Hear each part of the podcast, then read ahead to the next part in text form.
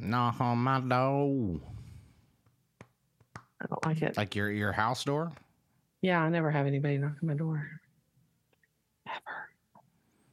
They're knocking It's a a lot. It's a Hang on. If I don't come back, you need to call 911. I'll be right back. I'm not lying. Guys, this could be the documentation of Pam Ochoa never coming back. This is a very intense moment. We're not really sure who's at the door, why they're at the door, who could possibly be at the door. I hear talking. Somebody is there. What is this? What could possibly be so intense at the door? Pam sounds okay. Maybe she's faking. Maybe not. Maybe. Just maybe. Someone's selling her something. Is Pam strong enough to deny the sale at 8:51 p.m. on Friday night? No one knows. No one could know. Only Pam knows. And we're here wondering together, alone, separately. Who knows what's really going on? It's a great mystery. It's a great secret. Maybe someone's selling encyclopedias. I could see Ochoa buying encyclopedias. She would be someone to do that in this day and age. She'd probably love them. If it's my question this week, which it might be, I think that might be what I ask. Would she buy encyclopedias? Hmm, we're talking about work. Who could possibly be at the door? The plot thickens. The plot continues. Ocho is telling her how it is. I'm not used to this. Go away.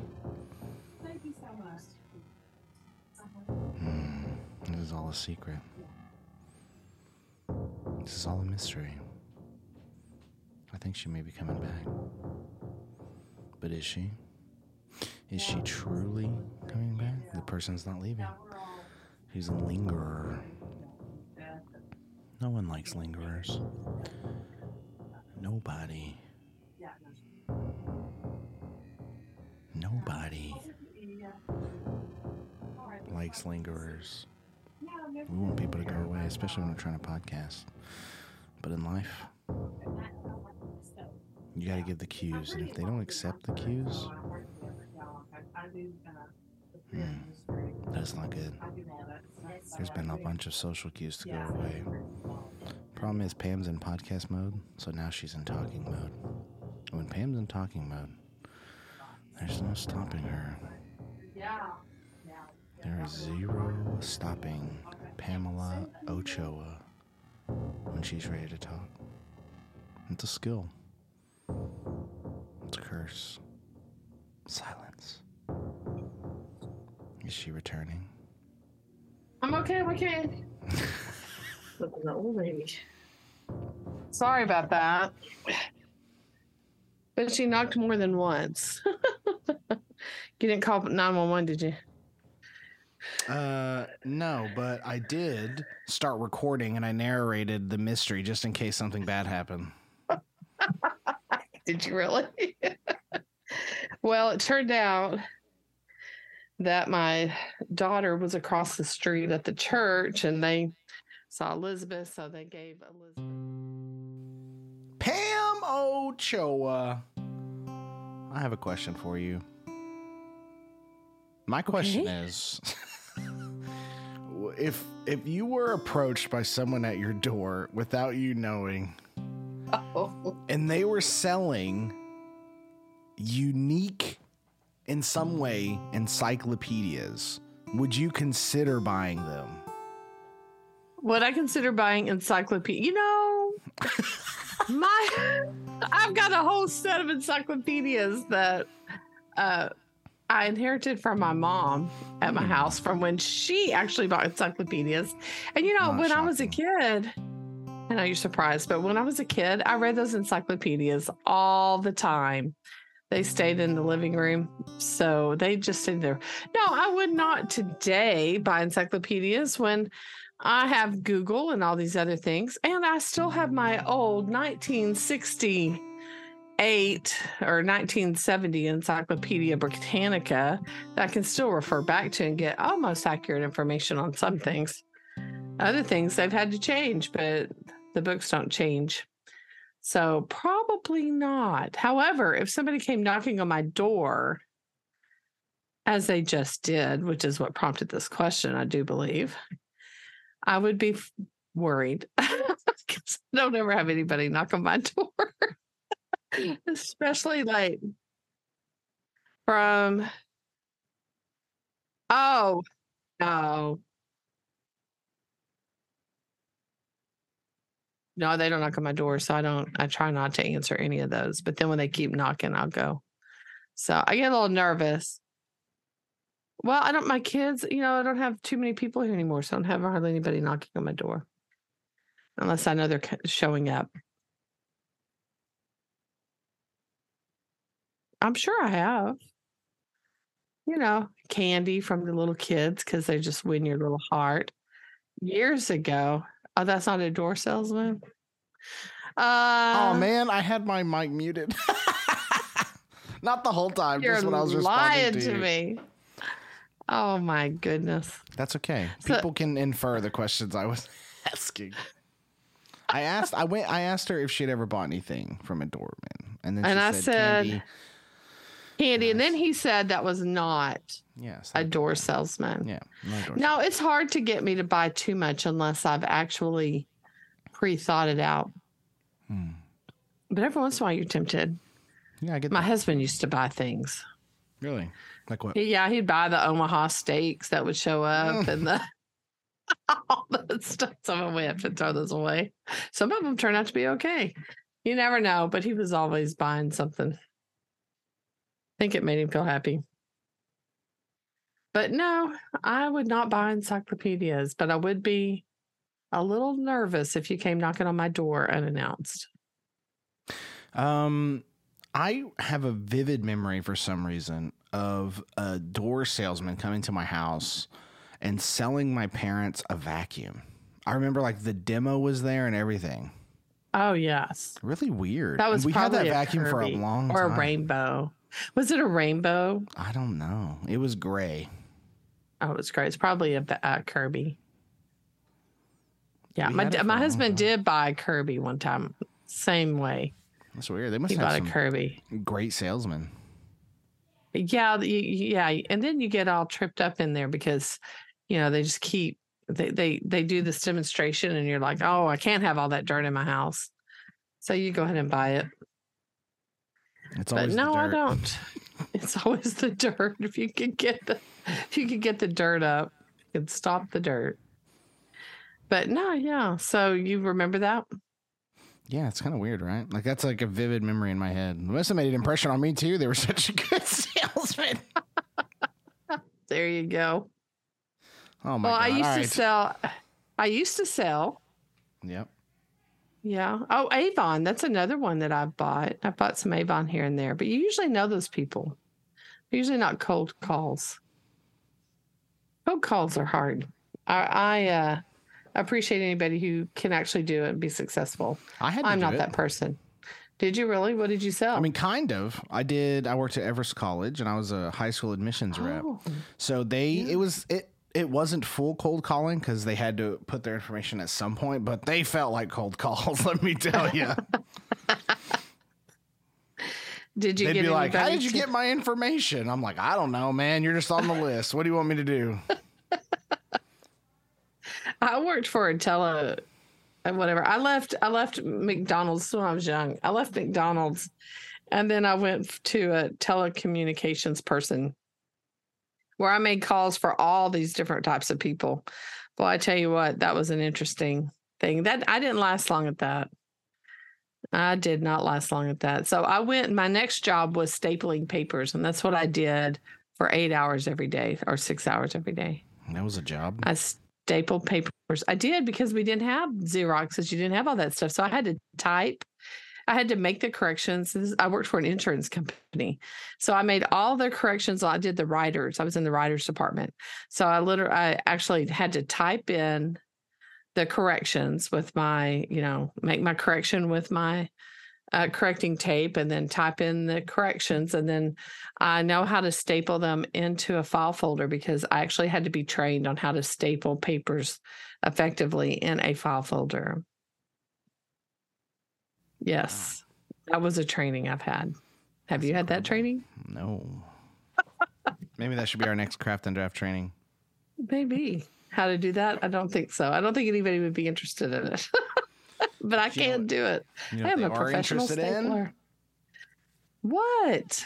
They're interested in intro. Ladies and gentlemen, this is the Craft and Draft Podcast. That's Pamela Chubb, Jacob Chastain. We're two educators down here in the state of Texas doing what we love, talking about reading, writing, workshop, and everything in between. Today, are we jumping into a lot? But I want to tell you before that that this episode and the podcast really is sponsored by you guys. We don't have ads on the show. We have you guys sponsor us, and we're sponsored by people who join us over on our Patreon page. That Patreon page gets you access to bonus content no one else has, including bonus episodes, bonus videos, access to trainings, and direct access to us for questions, and so much more. Um, we love our people over there. A lot of them have supported us for a long time. Some of them are new, some of them are old. It just depends. We love everyone, and uh, we're very grateful for everyone over there. And they are Alicia, Brandy, Leah, Mark, Amy, Sarah, Rebecca, Courtney, Carol, Melissa, Destiny, Lori, Natalie, Susan, Tracy, Andrea, Hannah, Lori, Jen, Matt, Amanda, and Donna.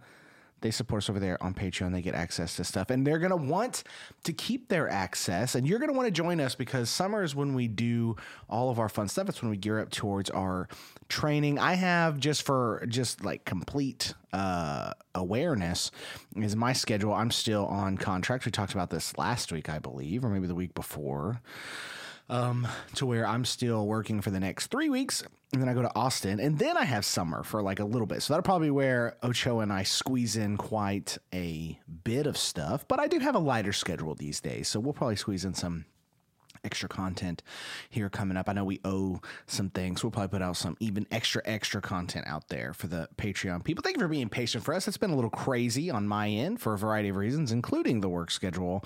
Ochoa has been traveling. We've been all over the place. So, in any case, thank you for supporting the podcast. But you're here for the topic. So the topic is how to the art of uh, presenting, right? And the way you present is don't start a topic by saying "uh" in the middle of the title, right? But it is.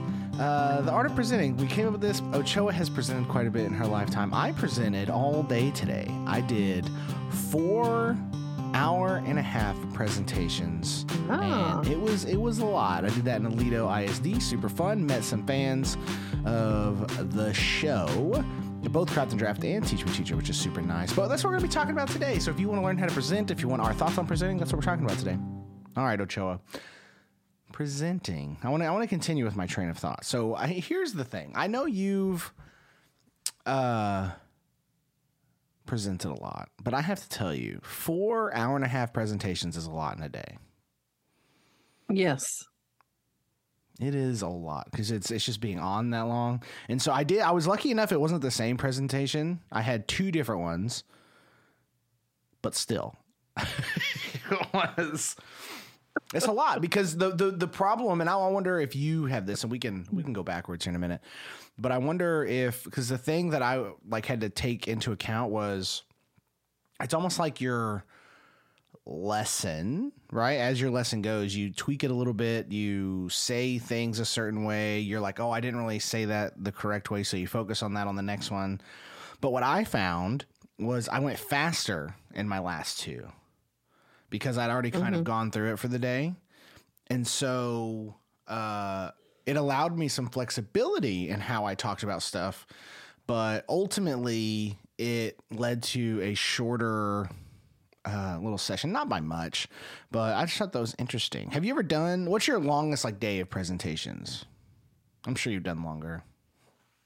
Oh, my longest day of presentations as well. When we do the Abydos, we have to, but now Abydos, we we're doing we're alternating usually with somebody, but there was I had one of my presenters that I was working with one time, and she we were working in Fort Worth, and she actually got sick, and so she missed that whole day, which very rarely happens.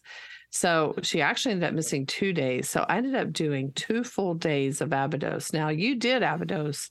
It's yeah. a it's a it's a 6 mm-hmm. hour. I mean it's mm-hmm. it's a full day.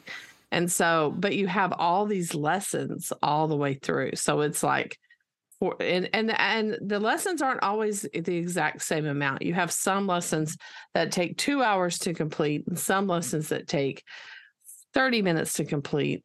But you're always on for at least 30 45. So to do that all day long was probably my mo that was probably the toughest and to do it for 2 days all day long cuz the way we do it we usually tag team at least with a partner. And at that before then I was always doing it with uh 3 people. Because you know, it's hard for the participants too uh to hear you drone on if you're not doing different things especially if it's yeah. the same participant all day long. And that's how it was in Abydos, same person all day long. Yeah. Well, and so what I did, I did two uh, this time. Mm-hmm. One of them, I did a version of Craft and Draft, which you kind of went off and did um, at Abydos recently. So it's kind of fun. I want to brainstorm with you, just kind of off air, I guess, on how the different presentations went, what went well, what worked well. Because what I did this time is for craft and draft i actually gave them a physical journal and i did something similar. I know you made like a little packet kind of i made cute journals. Mine were yeah. cute. I don't well, know what yours were like. I went and bought spirals and then took oh I, I, did i did not do that. I actually I, made them. Yeah we walked through it and we did lessons together and kind of did that piece. Um, but yeah. so that one was really interactive and it even had some work time built into it which uh, was good. Um, and i thought it was fruitful for the attendees. Um, but my other one was a, a, different version of my Teach Me Teacher talk that I've kind oh, okay. of constructed over the years um, at the various times I've done it. I've done shorter versions, I've done longer versions, but this one I actually incorporated almost like a self reflection piece. Um, and it was kind of cool. It was it was interesting to kind of because I knew they wanted me to do a little bit more uh, interaction, right? I wasn't doing a keynote, and so I wanted to kind of give my spiel, but also have them work. And so it was kind of cool. It's almost like a self reflective thing. I think looking back, I should have had a little bit more because I had two kind of self reflection questions that fostered conversation at the beginning. And then I talked for a long time. And then there's two uh, at the ah, end. Yeah, you, yeah, yeah. I needed like at least one more right in you the need middle. three. Mm-hmm. Yeah. And so yep. it was it was an interesting learning experience. I think they mm-hmm. enjoyed it. It was just that middle piece went a little long, which is fine. I don't think it hurt the presentation, but I think it's, you know, unless you're in a keynote, it's just not, you need a little bit more interaction than that, just a little. Mm-hmm, mm-hmm. Um, but I want to talk about like the art of presenting because do you, I'm trying to think of the first time I presented. I believe it was about independent reading is what I feel like I presented on the very first time for the district. Maybe not though. It might have been podcasting. I think it was probably podcast. Really? No, I don't know. I don't know. It was one of those. Didn't so, you do? Didn't you do one for technology? Wasn't that the podcast yes. one? Yeah, but I don't know if I if that was the first time I presented for the district. Oh, okay, okay. That's what I'm talking about. So like it was so either way, I remember kind of the thing that I struggled with, um, and I think the thing that most people struggle with is I guess two things, but the the one thing I don't struggle with. So I think a lot of people struggle with like they're they're just like they kind of stand at their computer. They're not really dynamic in any way, and so it's just kind of boring. Uh, that's not you. You're all over the room. I am, and I don't think every, I don't think everyone needs to be. I think some people command a presence not doing that. Um, I think honestly, I think you do that really well. Is you don't jump around the room, but you do move and you talk. You have I'm a really all good, over the room. You mm-hmm. have a mm-hmm. natural uh, like casualness to yourself that really brings people in that people connect to. I just kind of get caffeinated and see what happens. But um, the piece that I worry about the most is just time management because I can't always, and I would do this with my lessons too, is I wouldn't always be aware of uh, what like how what's how long something's going to take or like if i like for my teach me teacher speech i share a lot of personal stories in that one um, I don't always tell the stories the exact same way, right? Sometimes I ad lib a little bit and add a little bit more detail. Sometimes I go off on a tangent on something else, right? And so it's that I'm good. I'm better at it now. Like my, I can do an hour, hour and a half pretty easily and pretty much on point with what I need to do. But I, I second guessed myself for a long time. Did you, was that one of your struggles when you started presenting, or do you have a different thing that you struggle with? My my deal, I think when I'm presenting with other people, they're afraid because of you said I had this casualness about me. And that casualness really worries my partners because they think I'm not going to get done. And I just kind of but I get it done.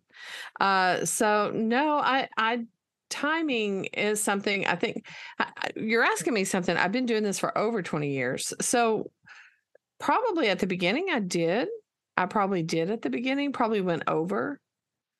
Uh, but I don't remember too much about that. I just remember people in the back thinking I'm I was going too slow. So what what I do is I try to get the the people to participate, right? So I do that wait time.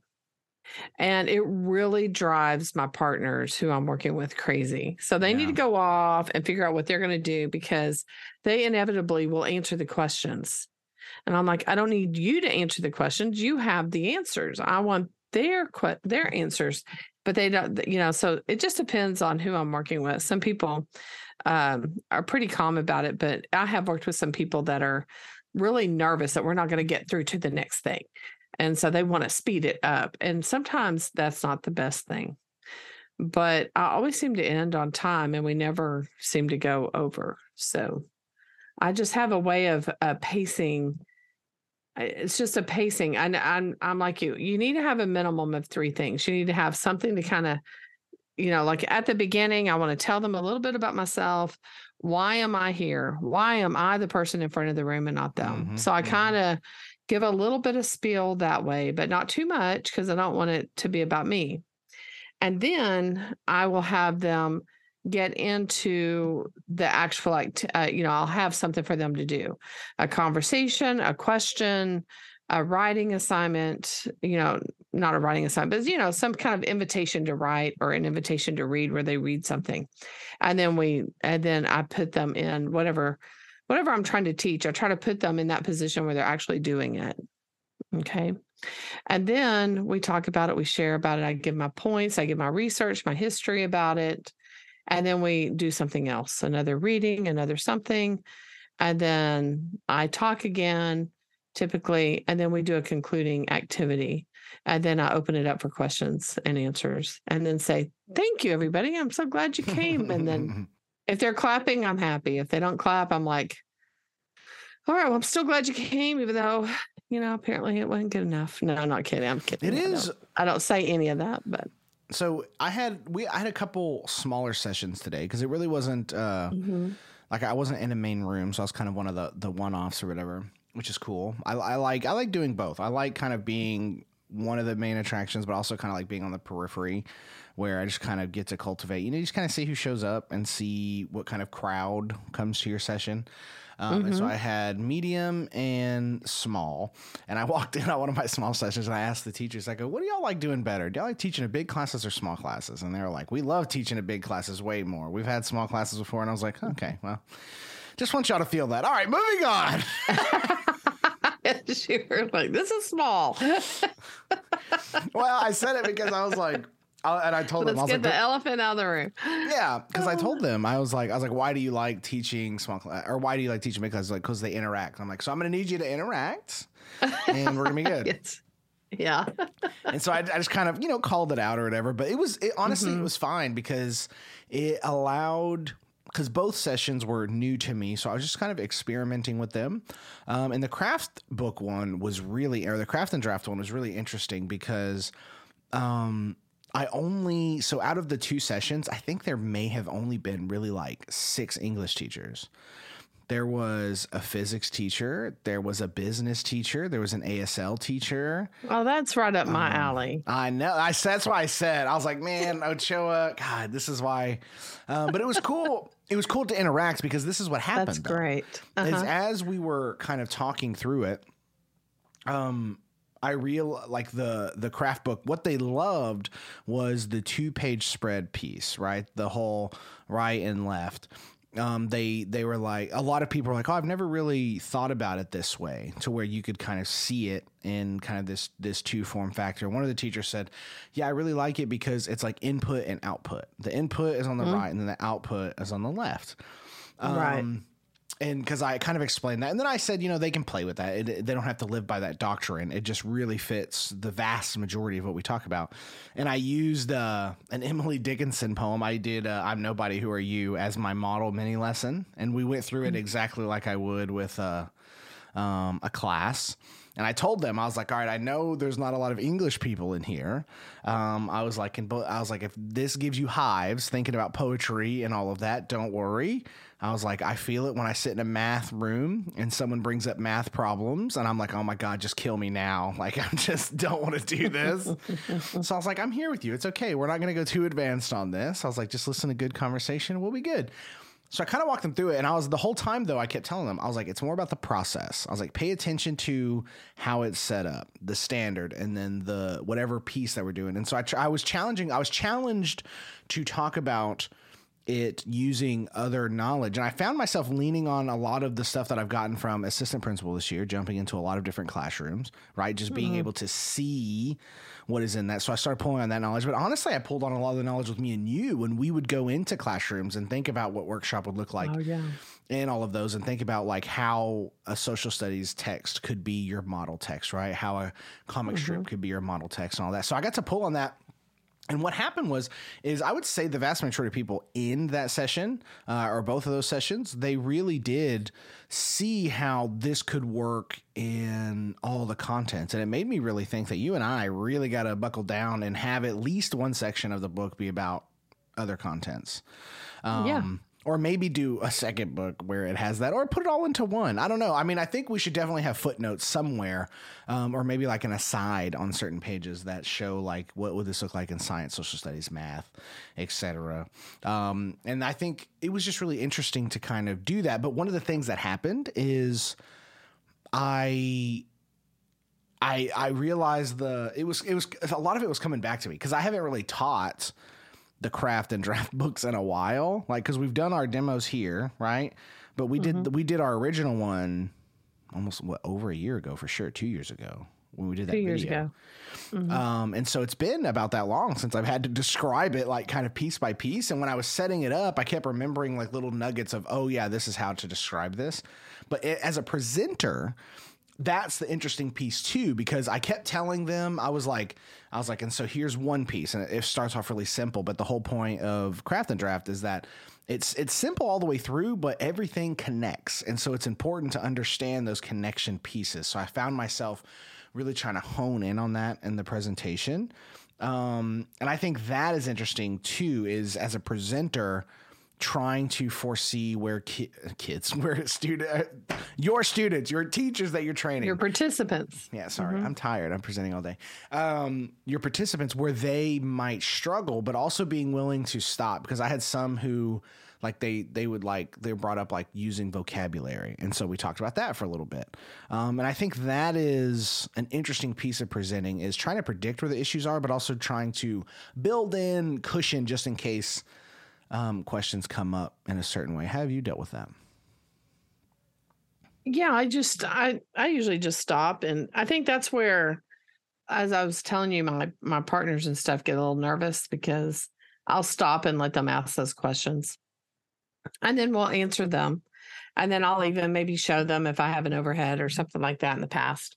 But um, but no, yeah, you, just the same way like what you're talking about, and uh, you know, I pull a lot from the fact that I I've taught all these different subjects, so I pull from that, and that gives me some validity with with a, a variety of different people, and that helps a lot. And so, uh, but when it comes to answering their questions or stopping, I would say things like, um, you well i actually pulled from you know you're you're a master of your own domain was one of the things i said in our last presentation i told everybody you're a master of your own domain i mean you can set this up what makes sense for you and your students uh the but the concept is still the same, you know. And I told them that one of the things that I do is I set up sections as I see, because as I see them uh, necessary. So, for example, um, all of a sudden we had to do when I planned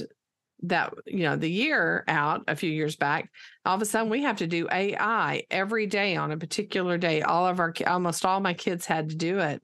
So instead of you know so then we decided you were there i think it was with you uh, we decided to tackle that like on a monday in our workshop and figure out a way to tie it into our workshop. And so i actually created a section for ai and i said so that way this host back section here is all for your AI. Now, for those of you don't know what AI is, it's what advanced instruction, where you're you're supposed to, if they have failed their test or something like that, and they're on that list, and they have to, you know, be taught about things ahead of time so that when you're actually there teaching it with a whole group, they have a a better chance of understanding it.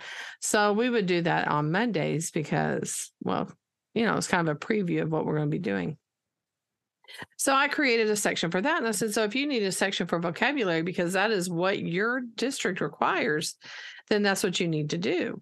Uh, you know, so, and you can do sections where uh, you don't follow the front back. Like I do my S, I call it S squared, R squared. I have a whole section there in my craft book where the student, it's front and back. It just flows for about six pages front and back that gives me 12 pages so that's where they respond you know to their uh, self-sustained reading and i just do that because it just helps the kids know where to put it every day when i ask them to respond to their reading but then my mini lessons and everything else that's not a part that's not my mini lesson my mini lessons that's the front left and i begin that on page 11 so i just tell so what i do is i find out what they need and then I try to show them how I've solved some of my issues and and we brainstorm. So how would you solve that? Does anybody have any ideas? And I include the audience.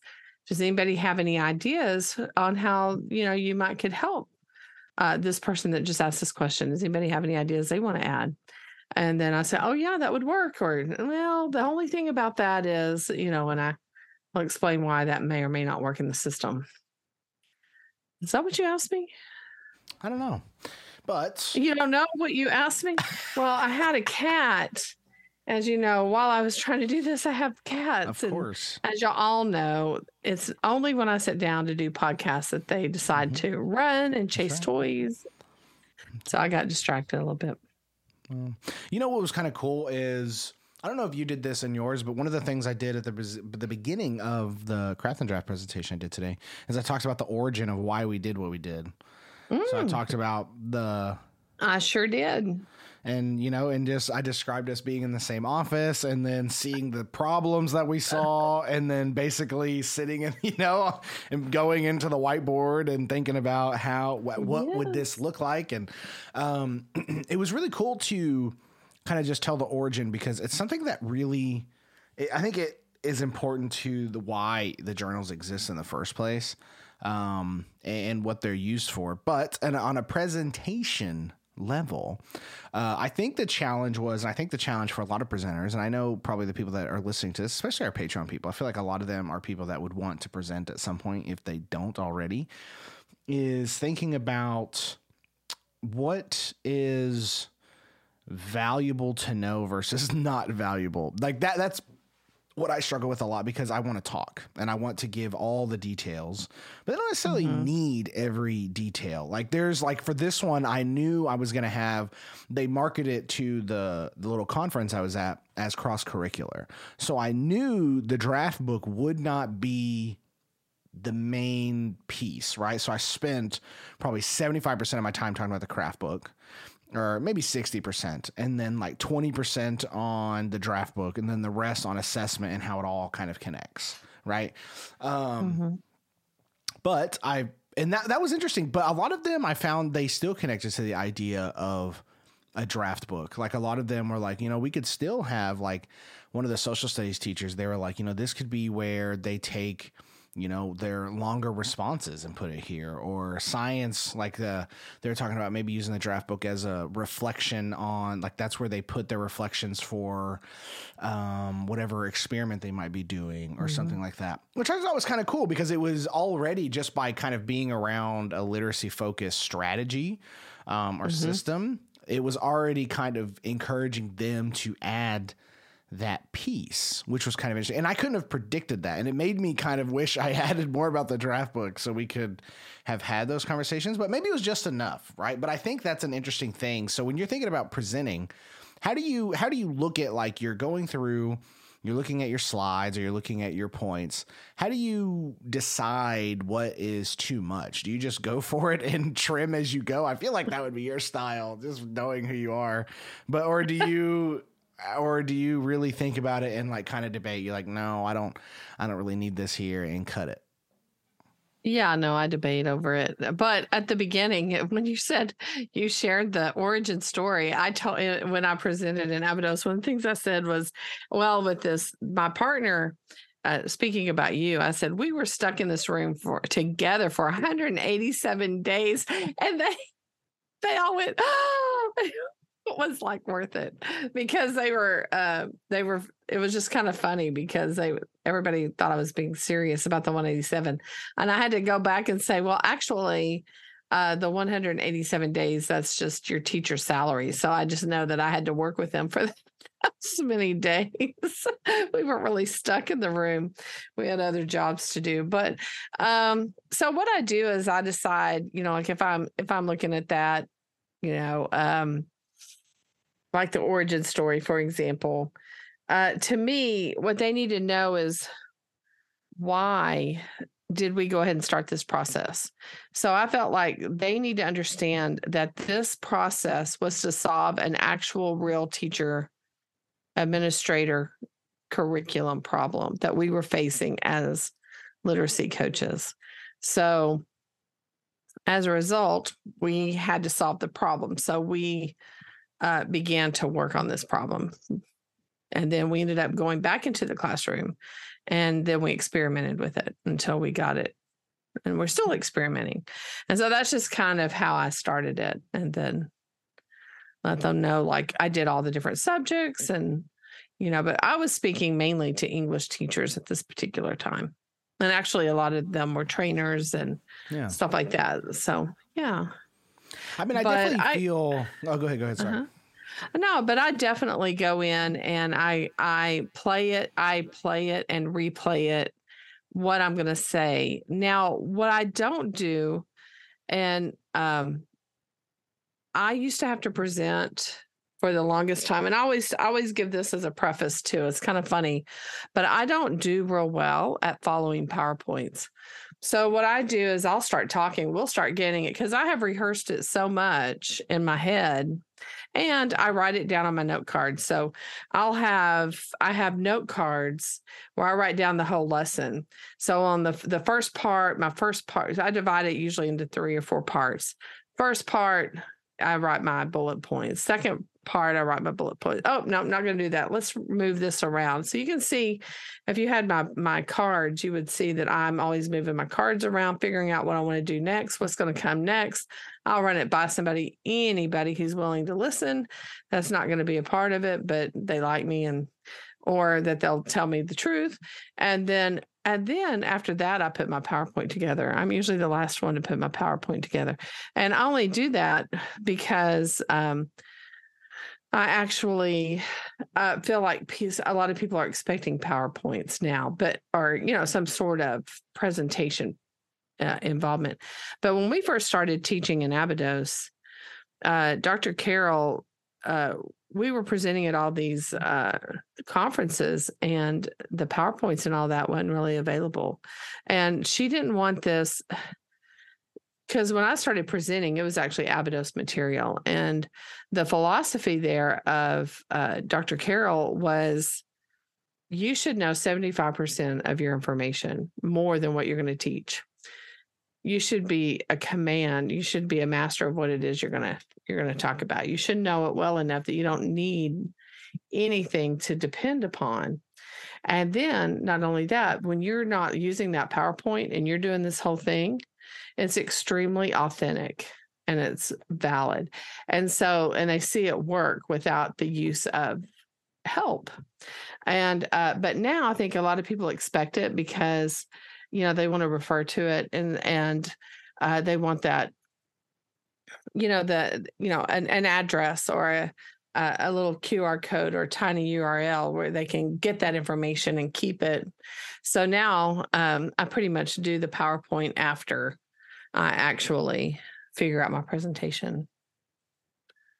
I that's another thing that I think about a lot is kind of the PowerPoint. I use it almost as notes and I just kind of start throwing things together. Like when I was recreating the craft and draft presentation for this, um, I had kind of used our other things that you and I had done as a model, but mm-hmm.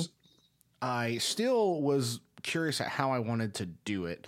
Um, but there really it, there were less slides. But for my teach me teacher one, there's a lot of slides because I use it as not like I'm not reading off of it except for when there's a quote on there, which there's a few. Um, but the vast majority of it, I'm using it to kind of click through sentences that highlight what I'm saying. So almost like a right. A, like a, a scaffold to hey, I'm telling you this story, but this sentence is really what I'm trying to hone in on. Um, mm-hmm. And it's it's difficult to do that for me too because there's like I don't know. Hang on. Let's see. Let's see. Let, let me look real quick. I want to see how many slides there are since I just did this. I should know. I did it twice today. But I'm just curious because I feel like there's a lot. What would you say is a lot? Give me a number. Uh, I would. Well, it depends on how long your presentation is, but uh, I would say 20 is probably above too much. Well, how many do you have? 52? no. I have 45. 50, 45. I was close. I win. I get the jelly beans. yep. Yeah. Well, if it doesn't feel too much, then it's not too much. Yeah. But you don't want what you don't want is to get up there and read it. So many people yeah, that's the worst. will sit there and just read their slides yep. and it's not a presentation. It's just well, you might as well just give me the handout if that's what you're gonna do. Yep, hundred percent. I remember one time uh, we had to present when I was getting my master's and I had to present on perfectionism and uh, that kind of thing. And so um, we had to have a PowerPoint. We had to blah blah blah. So I I use my Abydos principles, which is it, you've got to have them active. You need your audience engaged, actively thinking, listening, or speaking with each other in a dialogue. But you got to have them actively engaged in some way uh, throughout your you know your piece to keep them and and then you think about how long somebody can pay attention to something so you want to shift your stuff. So that's why you have the activities and that's why, you know, because people learn by doing. So you're you're trying to get all the modes of learning in there. And the more modes of learning you can get in, as long as it's not too busy, because it can get too busy, right?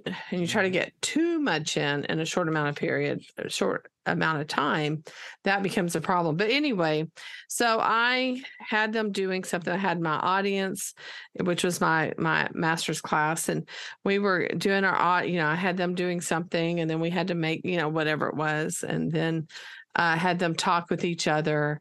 And then I get to the end of my presentation, and I went, Oh my gosh. I had to present with my slides and I did not turn the slide one time.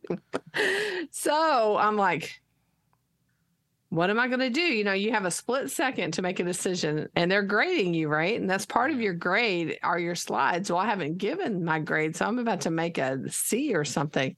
So I was like, oh, well, let's recap everybody. And I I went through those slides. Remember when we did this? That's why we did that. And I went through and, so and reminded them of all the activities we did and why we did it. And and then I said, all right, and there they are. Those are my slides. And that's my presentation. I hope you understand perfectionism better by especially using the principles of Jim Delisle. Thank you for listening. And I sat down. Well, anyway, on my paper, on my, you know, they they gave me my rubric back with my grade on it, and it said, "Well, if if if you didn't know anything, I, what? How did it word it? Anyway, I got it. I got an A, and the reason I got an A, they said, well, they said it was good, but they said, well, one thing's for sure, you know your material because you never use your slides. I can't tell you that, but but I did do my slides, so they couldn't t- say I they couldn't take off of that. But but I can't tell you how many people would get up there. These are experienced teachers, and they would just read the slide and just stand in front of the screen and click their button and read the slide and then go sit down. And you're like, well, do you really know it or do you not know it? So I, I think minimum, but if you have a quote that you really want to need, if you have a picture that is going to really show it better than what you can do by explaining it, if it's going to quicken and quicken the information and put it in their heads better by showing it. That's what you need to put on your slide. Yeah, I dig that. Mm-hmm. So, I guess, kind of as a capstone to this, for how do you suggest people get into speaking? Like, just in general, mm. like how, like, because the way I did it is, I just had some classroom success, and people approached me, right, and they were like, "Hey, right why don't you come do this? And I said yes because it was something I was interested in. And then I did it and I ended up liking it. And now I really do love it. It's exhausting sometimes. And sometimes I regret saying yes to things. But then when I'm there, I'm like, sweet, I love this. Um, it's, it's always fun to give energy that way. It's a, just a different classroom. So for, for someone who wants to get into it that might not have that, how, how do you get into something like this where you're presenting either in a workshop format or something else? Well, I, I personally got involved because I just happened to be at the right place at the right time. And they were, our district was actually asking people to uh, be trained in Abydos. So you can find an organization like that and be trained that way.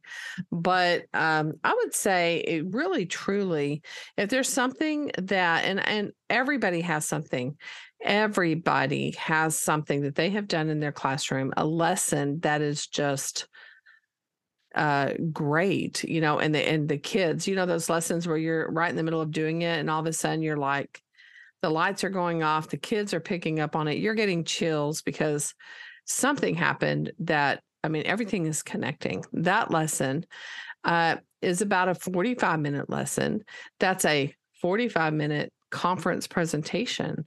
So I would say join your your um, you know like like uh, teachers of English, you know, any of your organizations like that, and or just any kind of conference, attend a conference, but uh, see how they do it, right? In these conferences, what would you do? And then next year, join the next conference and ask if you can apply for presentation. And I would start pres- presenting at conferences. I've presented at many conferences over the years. You know, of course, I do a conference every year. I used to almost every three years, and that was the Abydos conference. This last year, they asked me to. I've done, I think, three spotlight sessions where they've asked me to come back and teach something. But I presented at the social studies uh, conference. I presented at a math conference. Um, believe it or not, I talked to a whole conference of math teachers and they clapped when it was over. I don't know. but anyway, and and uh, there's a, you know, I referee volleyball, right? And so there was a um a, a lady who's always doing the score at the score book at this and the score clock at this uh, one particular school. She was a math teacher and she actually saw my name and she was curious because she only knew me as a referee and official for volleyball. So she came. So for all this time, she thought I was a math teacher this whole time. Just recently, she realized, she goes, I haven't seen you at that math conference. I said, Well, that's because I'm not a math teacher and I don't usually go. She's like, You're not a math teacher? I could have could have sworn you were a math teacher from that conference. So so she came and um, so I would just go and, and present. I've presented at National Geographic uh, with their presentations.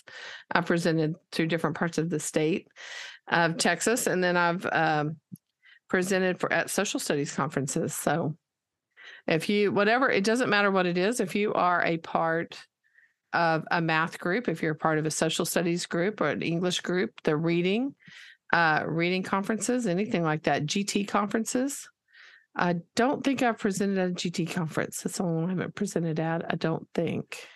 But anyway, so I would start with conferences. That's really the first thing I would do.